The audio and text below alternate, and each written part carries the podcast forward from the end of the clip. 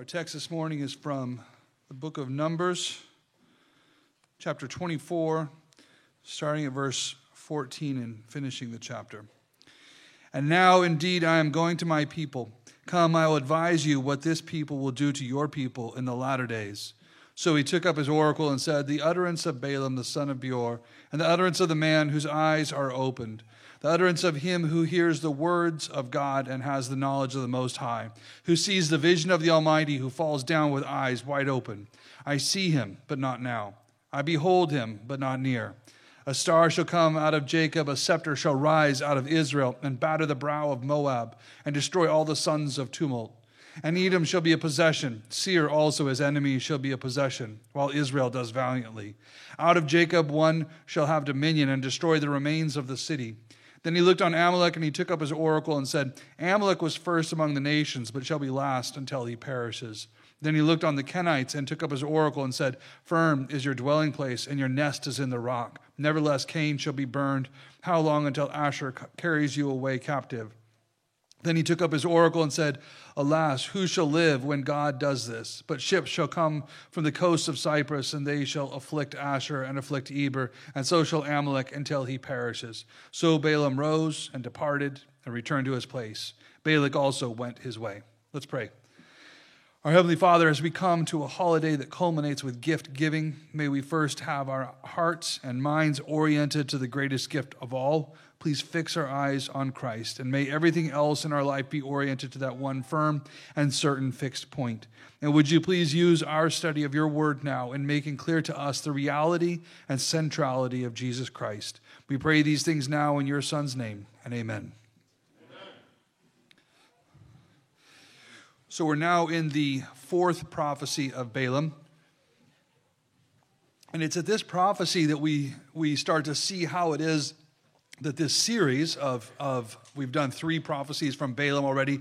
This is the fourth and the final one. And it's in this fourth and final one that we see why it is that this is an Advent series. The earlier ones, you might wonder, what does this have to do with Christmas? But we see it culminate in what's clearly an Advent message. And it's right there in verse 17.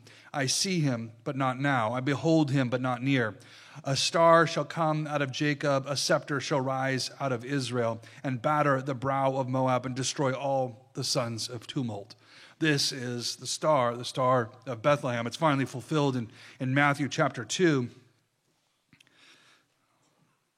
starting at Verse 1 Now, after Jesus was born in Bethlehem of Judea in the days of Herod the king, behold, wise men from the east came to Jerusalem, saying, Where is he who has been born king of the Jews? For we have seen his star in the east and have come to worship him.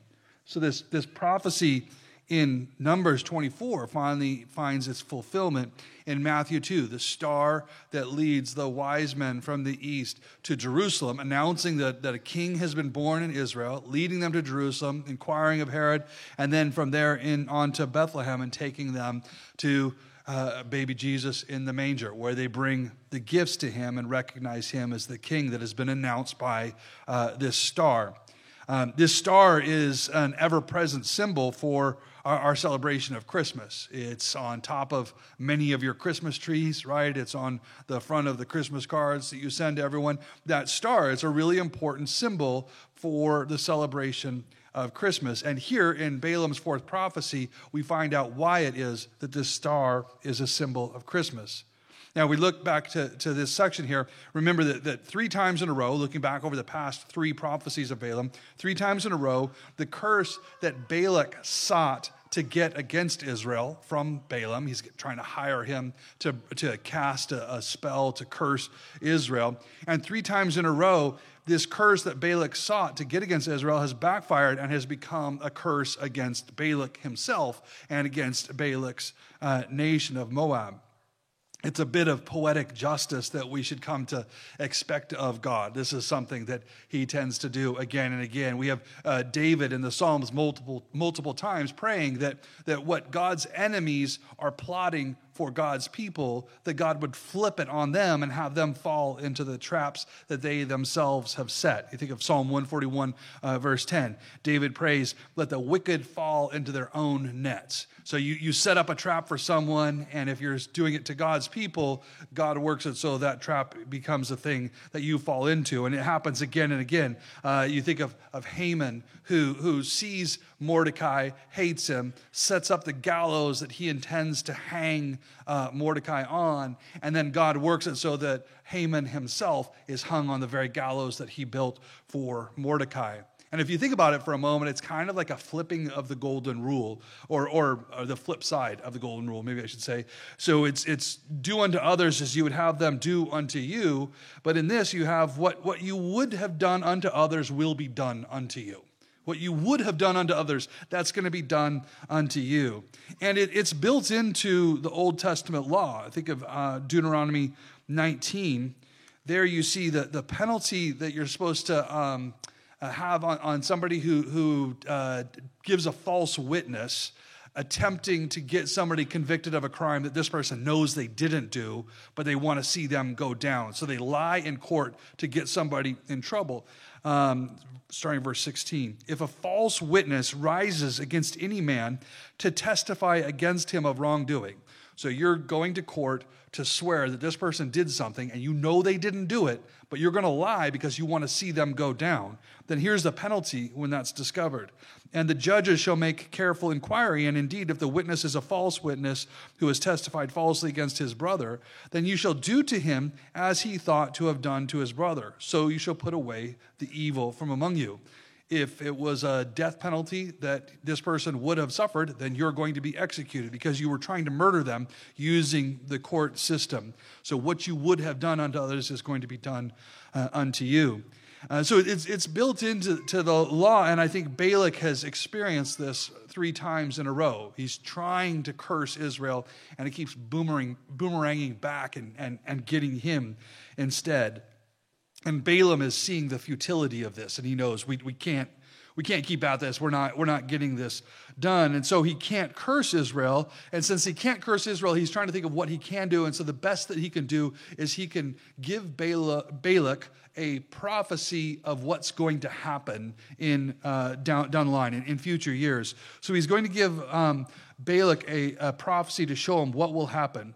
And so he, he falls into a trance again. Uh, and uh, you see that in, in verses 15 and 16. It's the same thing that happened in verses 3 and 4. So you remember in, in the third prophecy, he doesn't do it like he did the first two times, and he, he falls into a trance and he's just sort of revealing what God is showing to him. And he repeats the same beginning the utterance of Balaam, the son of Beor, the utterance of the man whose eyes are opened, the utterance of him who hears the words of God. And then this part is different. He adds this and has the knowledge of the Most High who sees the vision of the Almighty, who falls down with eyes wide open.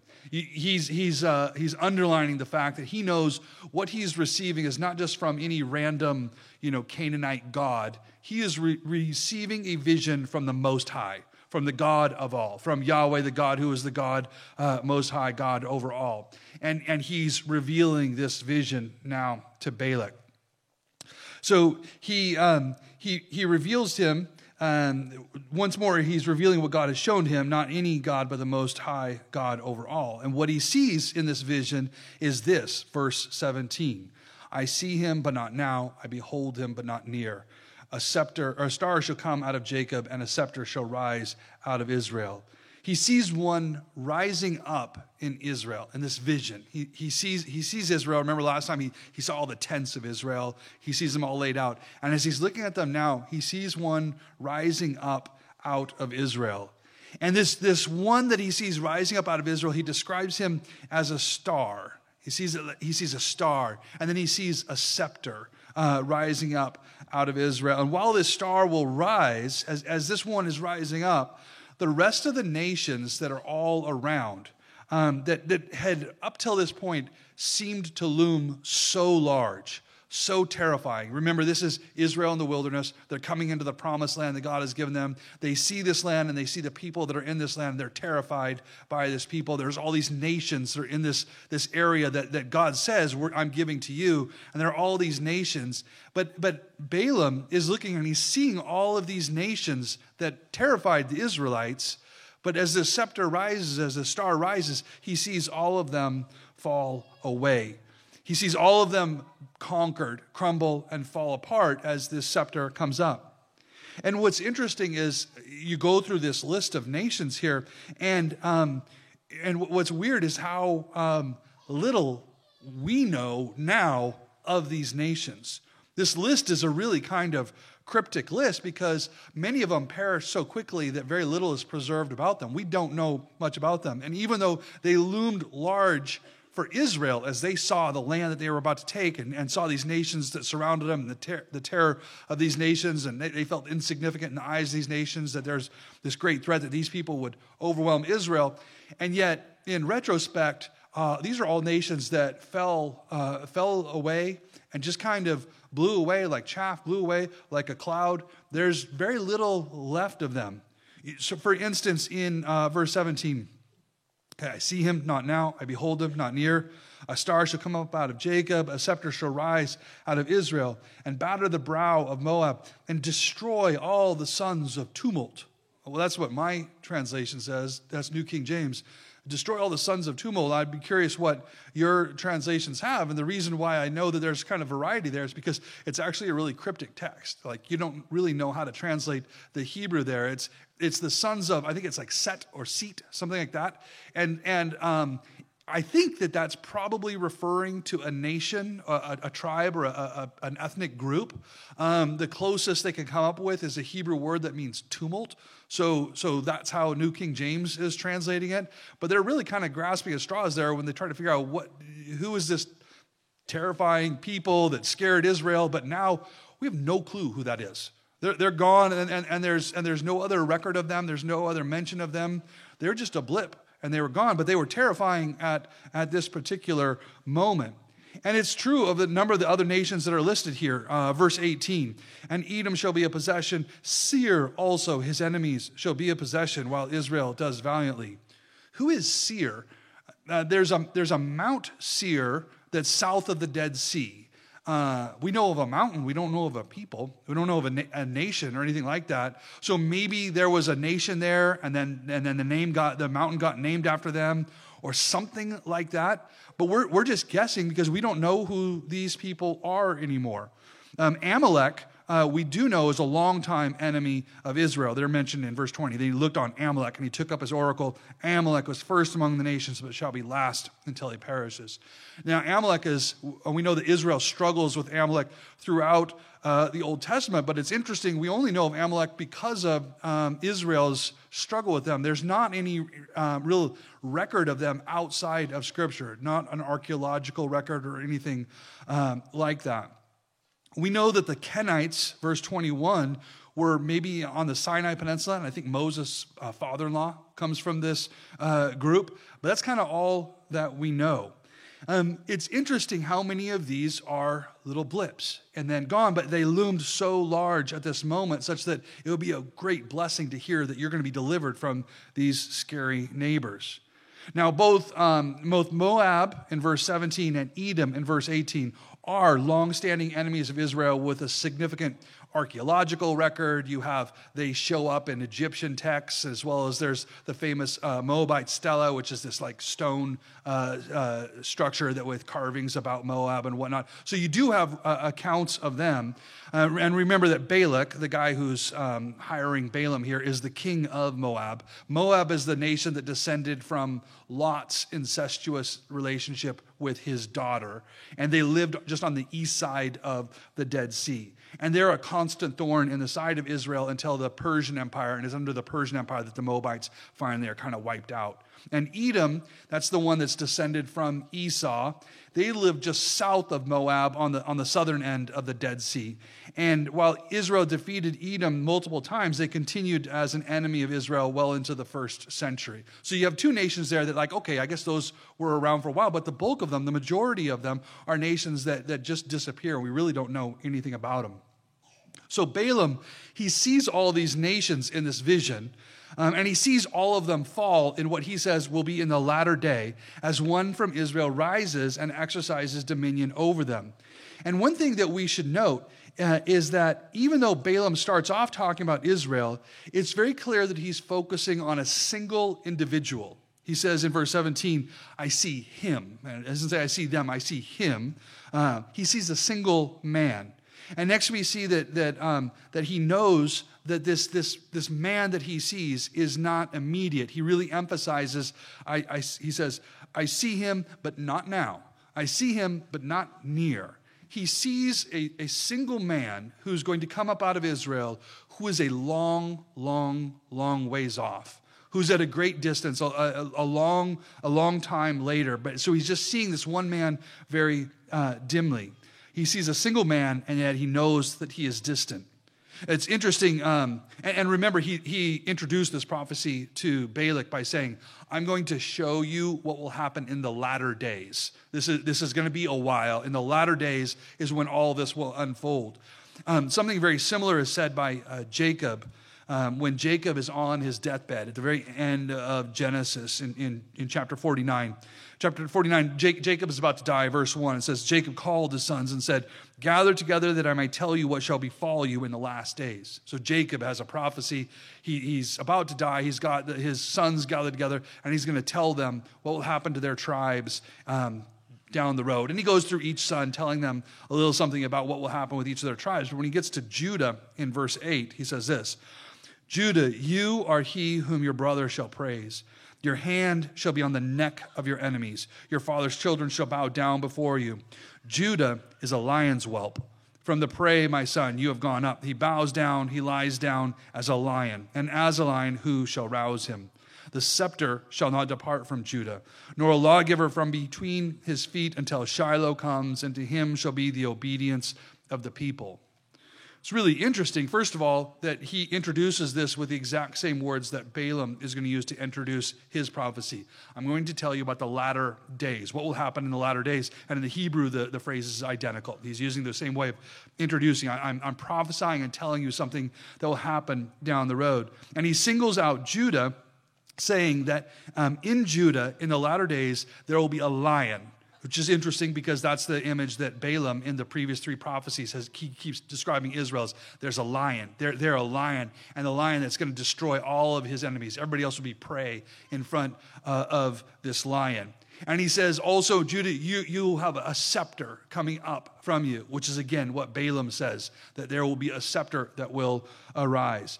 Judah, or excuse me, Jacob and Balaam are, are both having visions of the same thing this individual who rise up, specifically descended from Judah, who will be a lion, who will have a scepter, and who's and Balaam adds, who will be announced by the coming of a star.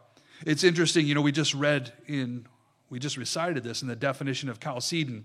We're talking about Jesus, the only begotten God, the Word, the Lord Jesus Christ. And then it says, even as the prophets from earliest times spoke of him, and our Lord Jesus Christ himself taught us, and the creed of the fathers has handed down to us.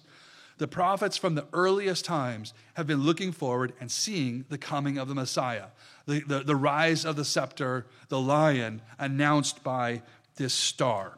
Okay, this is what Balaam has seen, only Balaam sees this coming a scepter um, announced by the coming of a star. Now, both Pastor Sumter and myself have been have emphasized over the last few sermons that when, when Balaam in these visions, he's looking at Israel, and, and we said that, that when he's looking at Israel, he's seeing Israel through the lens of his covenant. Uh, the covenant that was made clear with Abraham, that when Balaam is looking at Israel, he, see, he describes Israel by the attributes of his covenant with, with Israel. Uh, particularly when he says, I look at him and, and I don't see any iniquity in him. How, how is that possible if you're really looking at Israel that you don't see iniquity there? Well, it's only possible if God is looking at Israel through the, the lens of his covenant promise. It describes how he sees Israel as this fruitful, bountiful nation. And it, all the different elements of the Abrahamic covenant keep getting repeated in Balaam's vision and the way he looks at Israel. But what we see here is that while these blessings are all there for a nation, they're, they're, this covenant is there for a nation, but this covenant is made possible by the coming of one single man who comes as the fulfillment of the covenant. Why can God look at Israel and see Israel like that? Because when he's looking at Israel, he's looking at Jesus. He, he's seeing our covenant head. He's seeing the one who was promised. He sees him, and all who are in him experience covenantally this blessing, this promise that has been given, uh, given to Abraham, but fulfilled in Jesus. Now, the Jews widely understood that a king was going to come as the fulfillment of all these promises. And as you come close to the, to the coming of the Messiah, the birth of Jesus, there is, there is a, um, you can feel the tension building in Israel. There is a knowledge that God has promised us that He would send us a king, and this king is going to deliver us from all of our enemies. And, and when He comes, everybody else will be cast down. I forgot to mention this in the previous um, uh, service, but, it, but at the end, when you have this, this description of ships that will come from Cyprus, uh, that's repeated again in Daniel, and it's usually understood to be either um, the Greeks uh, or the Romans. And in fact, in the Septuagint, I think that it, it specifically says ships from Rome. That's how they, they translate it. They understand this as the people that are occupying uh, Israel at the time of Christ. And so, so they know that there's the promise of a coming king who was going to rise up. And when he rises up, it's going to drive out all these people that are oppressing us. And they can feel it coming. That's why they're waiting for the Messiah. I mean, when you read the accounts of the birth of Jesus, it's, it's interesting reading about all the different people who are sitting there in Jerusalem waiting for the Messiah because they know by these prophecies that it's coming.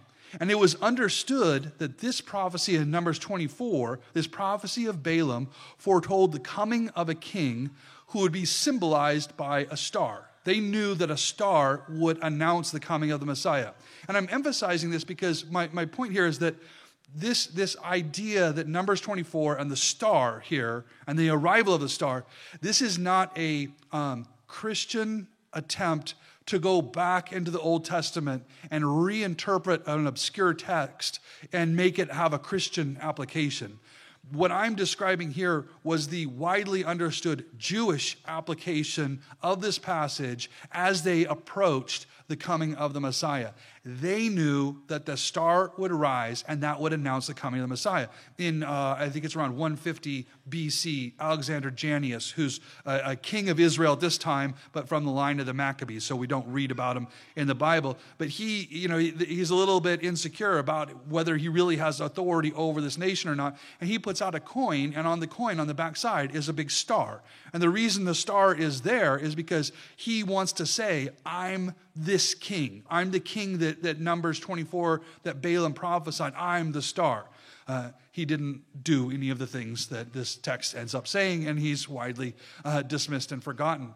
And what's interesting is after the coming of Jesus, now you, you all know of in 70 AD, um, uh, Israel attempts to like revolt against Rome, and the, and the Romans come. It starts in 68, and then it culminates in 70 AD when they finally overthrow this, this revolution, and the, the temple in Jerusalem is burned, um, and, and the temple is not rebuilt. But a lot of people don't know that for the next 60 years, there's a real belief within the Jews that they're still going to rise up. They're still going to come back and they're going to drive out the Romans. And in the year 130 AD, there was a second revolt against Rome that's called the Bar Kokhba revolt.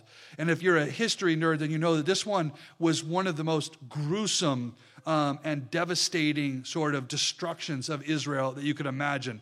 The, the Romans were so sick of Israel revolting against them that when they crushed Bar Kokhba, they, they just burned everything and, and leveled everything. They made it illegal for a Jew to re enter Jerusalem. You can't even go to that city anymore because we don't want you thinking that you're rebuilding this temple. They, they renamed Israel Palestine. Palestine is named after the Philistines. They renamed the promised land Palestine because they wanted to, to wipe out the name of Israel. You're not allowed to have any of it anymore.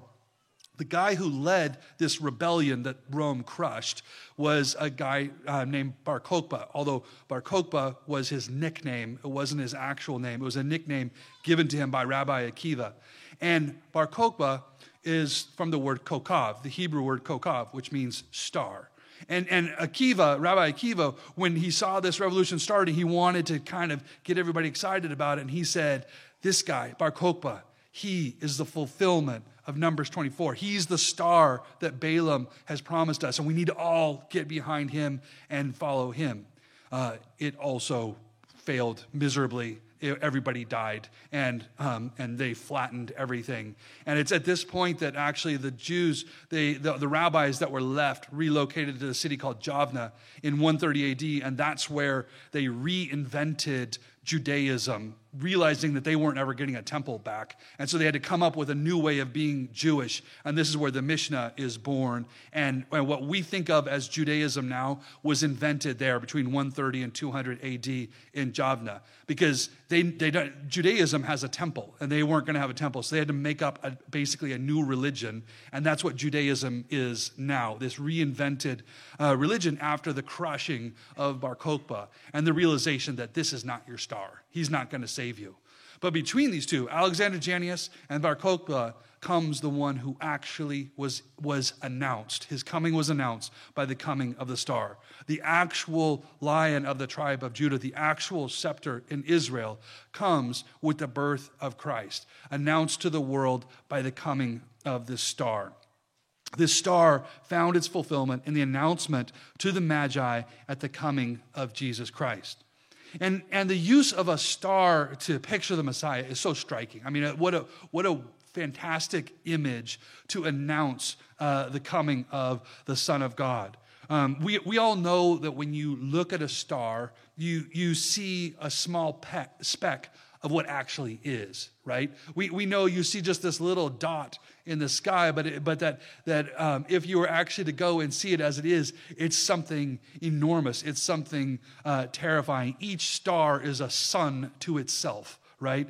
And if you were near it, you could not look directly at it without being blinded. And if you were nearer than that, you would be consumed by its presence because it is so magnificent. Each star has a life and a power totally different than ours and almost unfathomable uh, to us. They, but they look just like distant specks in our vision. Um, just distant and forgettable little specks that you could easily dismiss. And so I think there's like a, there's like a battle of perspective here. Uh, what I mean is this how significant are the stars in your life? Right? Um, they're at most little blips that you maybe occasionally like have an aesthetic moment with when you go camping, right? Every now and then you're reminded of the existence of stars. If you live in a big city, you can literally go years on end without noticing the stars. They're, they're drowned out by the lights of the city. And then you go out into the mountains at night and you suddenly are reminded of their existence. But even then, it's just like kind of a little aesthetic moment. It's like getting to see a, sun, a sunset or something like that. But look objectively at the universe. Look objectively at the universe and yourself in it, okay?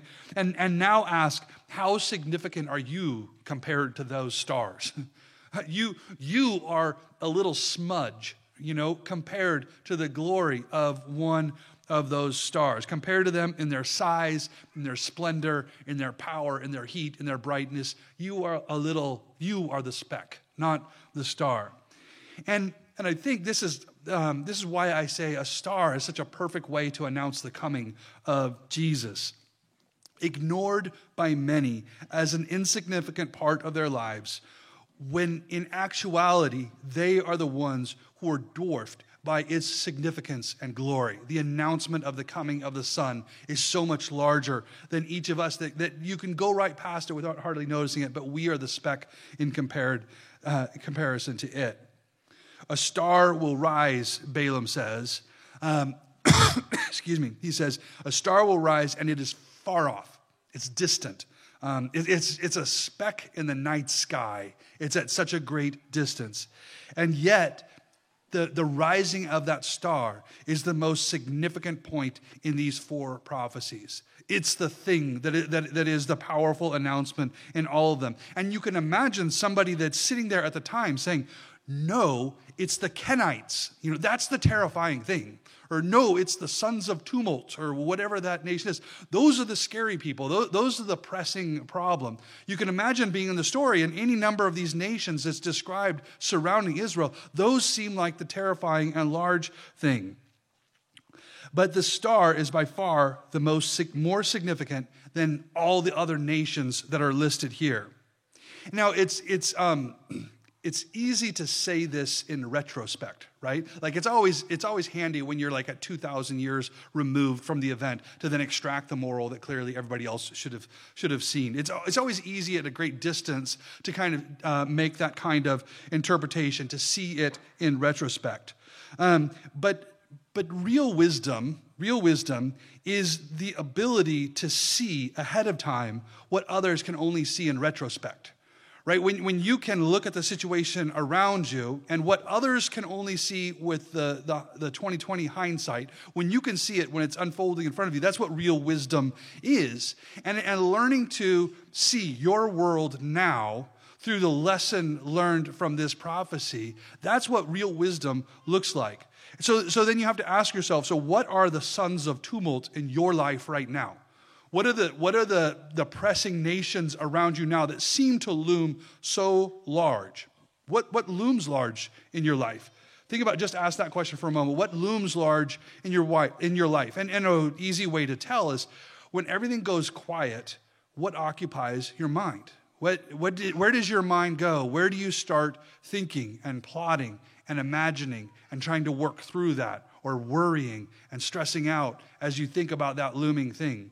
Maybe it's when you wake up in the morning and, and you're, you know, you're still pretending that you're not awake and you're laying there with your eyes closed, trying to not let the day actually start. And then that thought comes into your mind and you start working through that. Or maybe it's at night after everything is dark, everything is quiet, and you're laying on your bed waiting for sleep to take you away, but you can't help but have your mind go there as you work through it again and again. Maybe it's when you're on a drive by yourself and your mind is working on this. What is the son of tumult that is always coming in that you are wrestling with?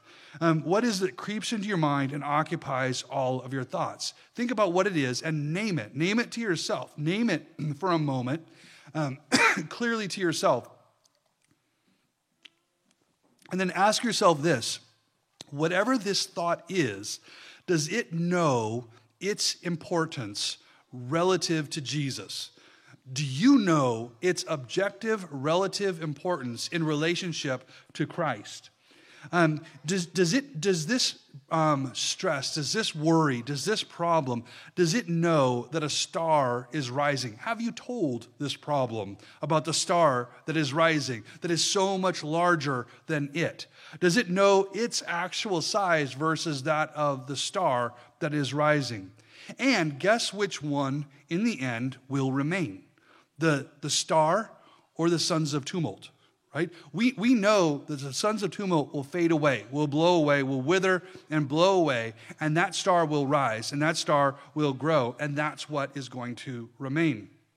And the great thing about a star is that um, despite its great distance, it is the premier fixed point in the night sky by which everyone can orient themselves, right? For, for how many centuries do, have we both figured out our place in space and in time based on the stars, right? It is, it is, it is the perfect orientation point for all of your life, letting you know where you are in both space and time. That's what a star does. We navigate both space and time by the stars. And whatever that tumult is, the star is actually your path through that tumult. It's the thing that leads you through whatever that stress is.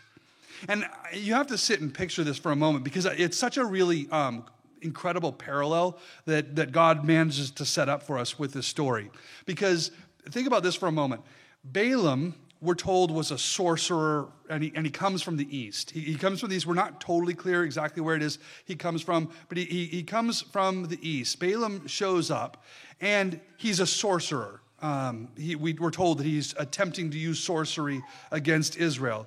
And he comes um, to Balak, who is a Moabite king, a king in, in the nation, in the area that will be the promised land of Canaan. But, but he, is, um, he is a king reigning in this area.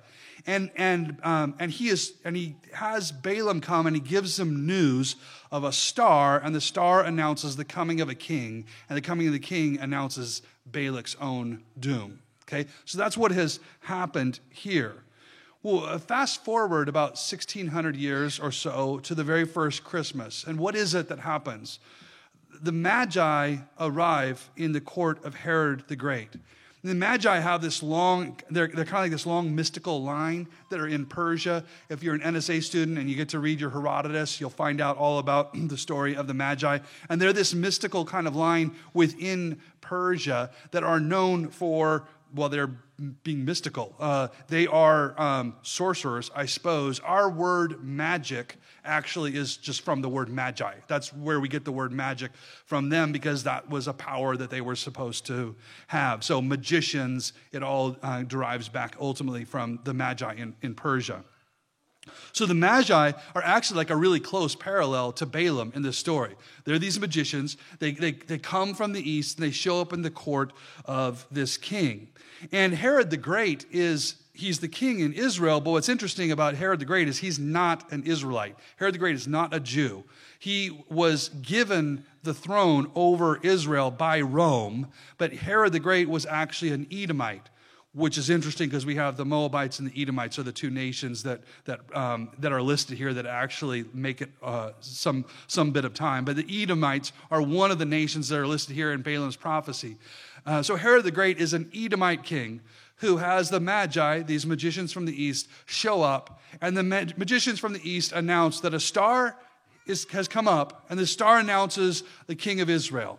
All right? And, and Herod knows right away that he's in trouble. That's why he sends them out to go and try to kill all of the babies.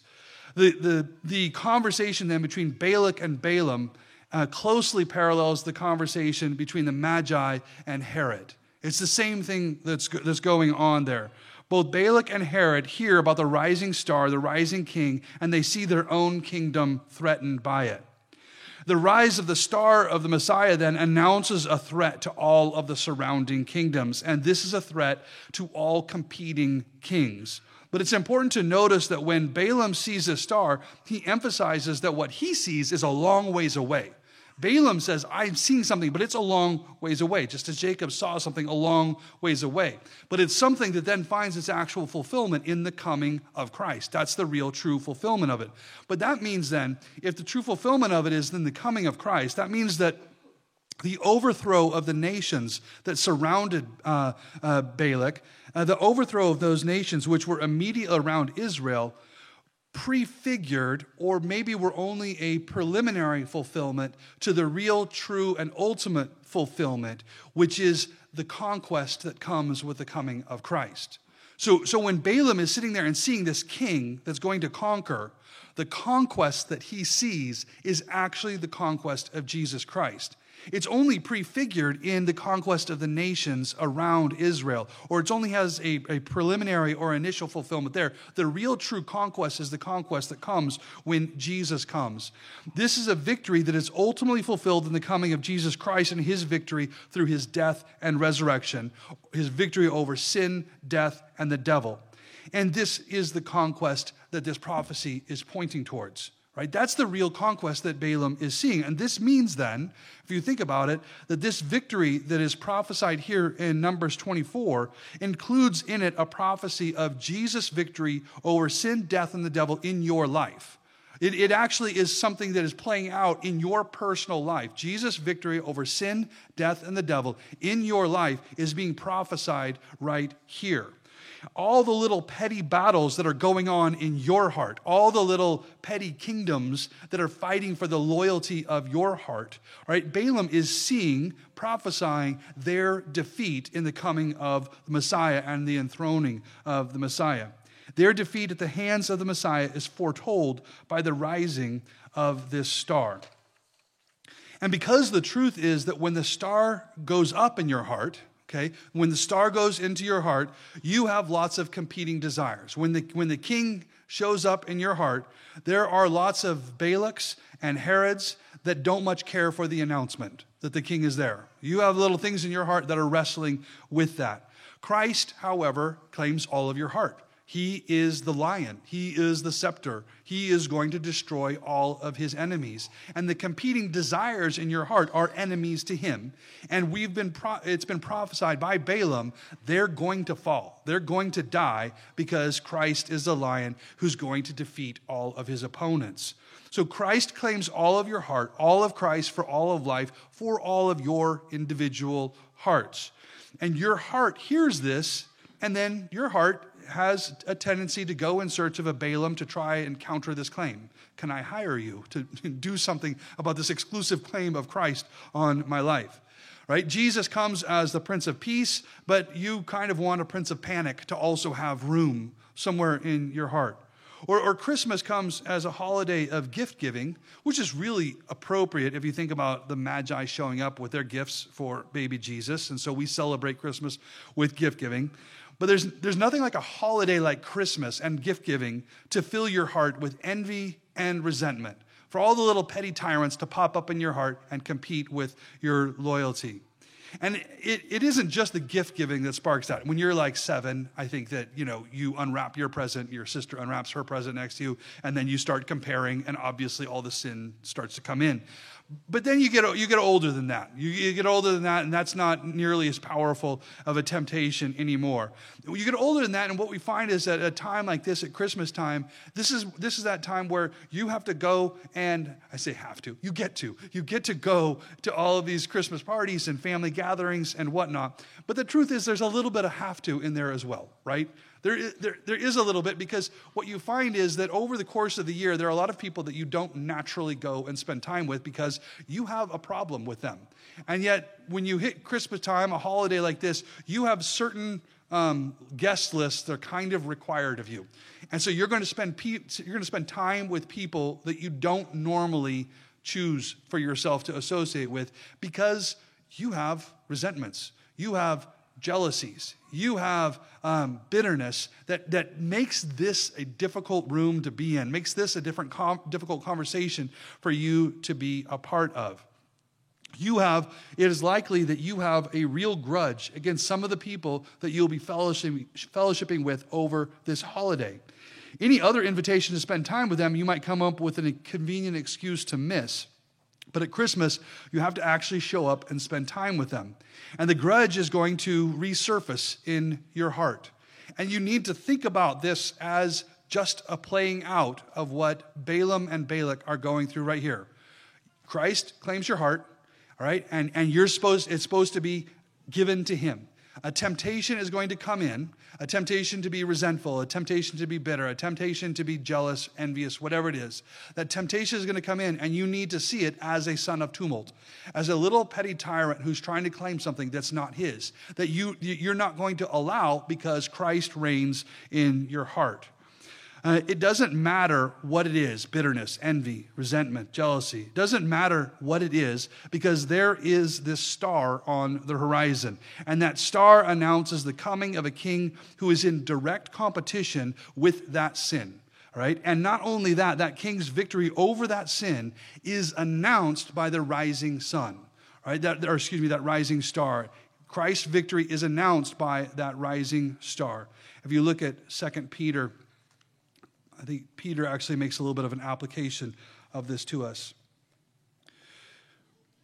And so we have the prophetic word confirmed, which you do well to heed as a light that shines in a dark place until the day dawns and the morning star rises in your hearts. The morning star rises in your hearts. All right, that's the promise that we have that this star is rising, will rise in your hearts, and it's not going to, it's not going to allow any competition. Um, the, the star rises, it announces the coming of a king who's in direct competition with that sin, and that king's victory over that sin is guaranteed by the rising of that star. So think of each of these temptations like another little petty king of Moab or Edom. Point these sins towards the star that is rising and say, Too bad, you lose, Jesus wins, and get out of my heart. All right, let's pray. Our Heavenly Father, we, we know that in the beginning you created the heavens and the earth, and on the fourth day of creation, you created the sun, the moon, and the stars. And you said that these were given to us for signs and for seasons. And here we are now in this season of Advent, announced by the sign of this star. So we thank you for the star of Bethlehem. We thank you for the announcement of the coming of your Son, our Messiah, our King, our Savior, and our Lord. And we thank you that built into this announcement of his coming is the promise of his victory. May this glorious promise be at the center of all of our Christmas celebrations. And so we pray now, as your son taught us to pray, saying, One of the things that weekly communion proclaims is that this world was made so that we might know God. If God's pleased to minister uniquely through this ordinary bread and wine, He's also pleased to minister to us through all His gifts. If he's uniquely present here at this table, and he is, then he is also present at all our tables, all the time. God did not create the world to be a distraction from him. God created the world so that we might know him and walk with him in it. This world is the place where God determined to reveal himself to us, to dwell with us. Every rock, every star, every animal, every drop of water, every color, every taste and sound, they were all made by Jesus. And Jesus made it all so that we might know him, so that we might be in fellowship with him through it all. The Westminster Shorter Catechism famously says that the chief end of man, what we were made for most of all, is to glorify God and enjoy him forever. How do we do that? By glorifying God and enjoying Him in all His gifts. The central gift is Himself in Jesus Christ. And He gives us that gift here every week as we believe in Him, as we rest in Him. But this table is training for the whole world. What is on this table? Ordinary bread, ordinary wine. And what's it for? It's the gift of God that you might taste and see the love of God in Jesus the grace of God in Jesus, the mercy and kindness of God in Jesus. Christ Himself is here. Now, as you go, look for Christ everywhere, beginning right now. Look at the people sitting next to you. Do you see Christ in them? Do they belong to Jesus? Then He dwells in them, and He is everywhere.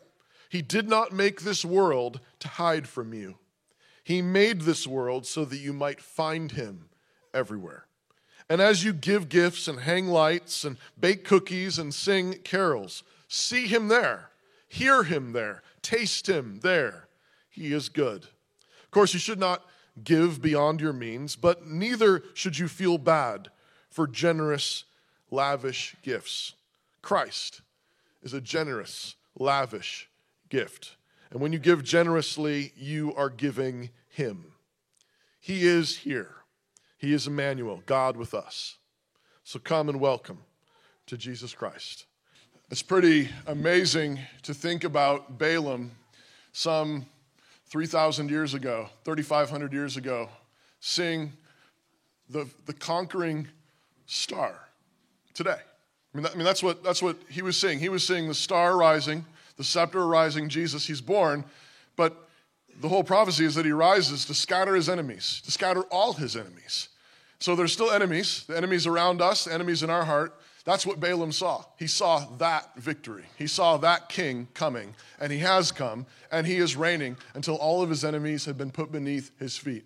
The two charges of one is you heard it, first of all, just a charge to resist temptation. Don't even give room to temptation this week. Why? Because Christ is king, he is a star. He's risen in the east. His, his kingdom is so much greater than any other little petty tyrant can offer you. Right? It, just compare it. How big's the star? How big's this temptation? It's nothing. Don't give, don't give room to it.